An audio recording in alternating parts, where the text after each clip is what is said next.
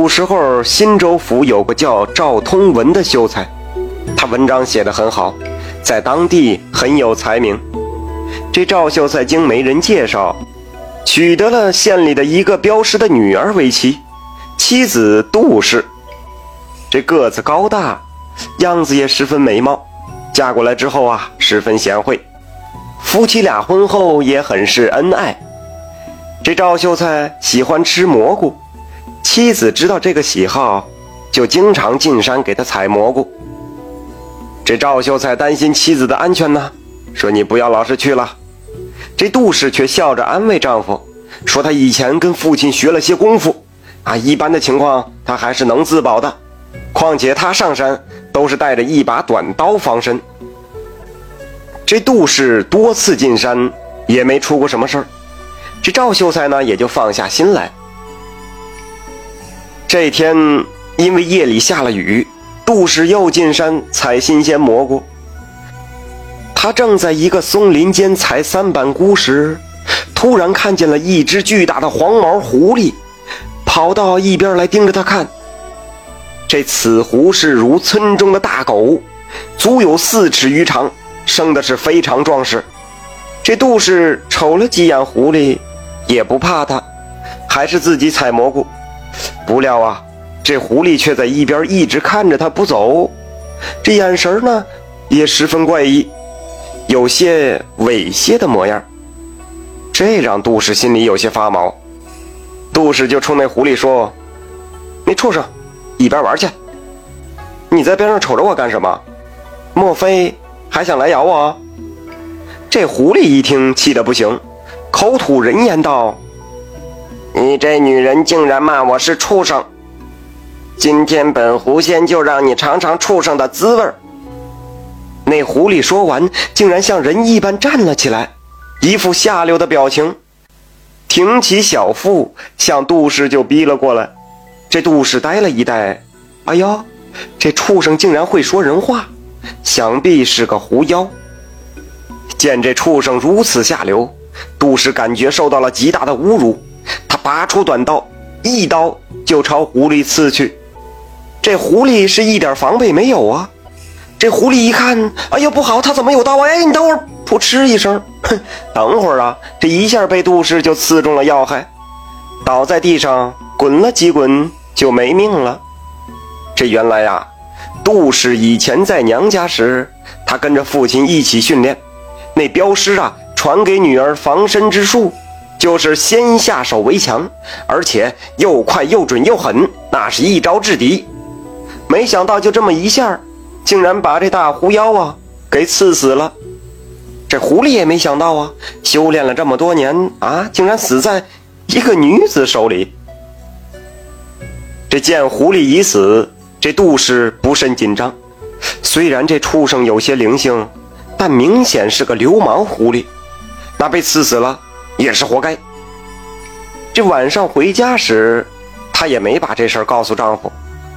这不久后啊，赵秀才应朋友之约，到县里要参加一个书生间的聚会。可是他早早出门，到了晚上半夜还没回家。这杜氏起初以为这丈夫是喝了酒，可能在县里的朋友家留宿，也没太在意。到了第二天晚上，丈夫还是没有回来，这一下她紧张起来，她忙到县里去打听。可那些书生说，赵秀在前天并没有来参加聚会啊。这杜氏是急得不行，她赶忙是回娘家找父亲。杜镖头啊，就带着十几个兄弟，在县城还有其他的村子这么一路找，连找了三天三夜，也没有发现踪迹。整个人就像凭空失踪了一样，赵秀才就这样失踪了，谁也不知道他去哪儿了。有人就说呀，可能是被山里的什么大型野兽给吃了，但现在没有线索，这以后啊，大概也难找喽。虽然大家都放弃了，但是杜氏不相信丈夫死了，她每天都独自进山，她感觉丈夫没有死，而是躲在山里的某个地方，应该是被什么东西困住了。就这样，转眼过了一个月，这杜氏虽然比一般女人要厉害，但是每天进山寻夫啊，十分辛苦。这天她回家后，刚躺到床上，这迷迷糊糊就听到一个声音在喊救命。她仔细一看，屋中竟然出现了一只狐狸。这狐狸已经是骨瘦如柴，却是她丈夫的声音。这杜氏十分吃惊地问：相公，真的是你吗？你怎么变成狐狸了？那狐狸看着她，眼泪汪汪地说：我妻呀，这是祈祷老天，终于托梦成功，你一定要来救我呀。杜氏赶忙表示一定会救她的，连忙问到底发生了什么。原来那天赵秀才去县里边，走到山路上时，突然就跑出来一群狐狸，足有七八只。这群狐狸就把他围住，张嘴要咬他。赵秀才可不会什么功夫，一只狐狸也打不过，更别说这一大群了。最后他只能是往山里跑，有意无意间就被这群狐狸逼入了一个山洞里。狐狸逼他吃下了一颗丹药，说什么这是化狐丹，吃下此丹后他就变成了狐狸。这群狐狸都是通人性的灵狐，大多时间呢在狐巢中修炼，但是他们修炼呢都比较初级，根本就无法变成人形。不久前这狐群中唯一的公狐，这被杜氏就一刀给杀了。这公狐也是够不老实的哈，他是这群狐唯一的公狐，还不够他受的，他还出门调戏人类。反正这此后赵秀才便被逼着与这只七八只母狐啊折腾玩耍，就是做公狐该做的事儿。若是他不从呢，啊就会被群狐咬伤。这狐狸们出去找食时，就把他关在一个铁笼子里边。这一个月下来，哎呦，这赵秀才所变的狐狸给折腾得不成狐样了，眼看就要奄奄一息了。这他日夜祈祷，幸好是托梦成功，才让妻子知道了此事。杜氏听到此事后是气得不行，这群狐妖简直太猖狂了。第二天一早，她听从丈夫的建议，去不远处的玉清观中请了一个道长，让道长一起去除妖。这道长一听就答应了，准备好法器后就跟着他一块进山。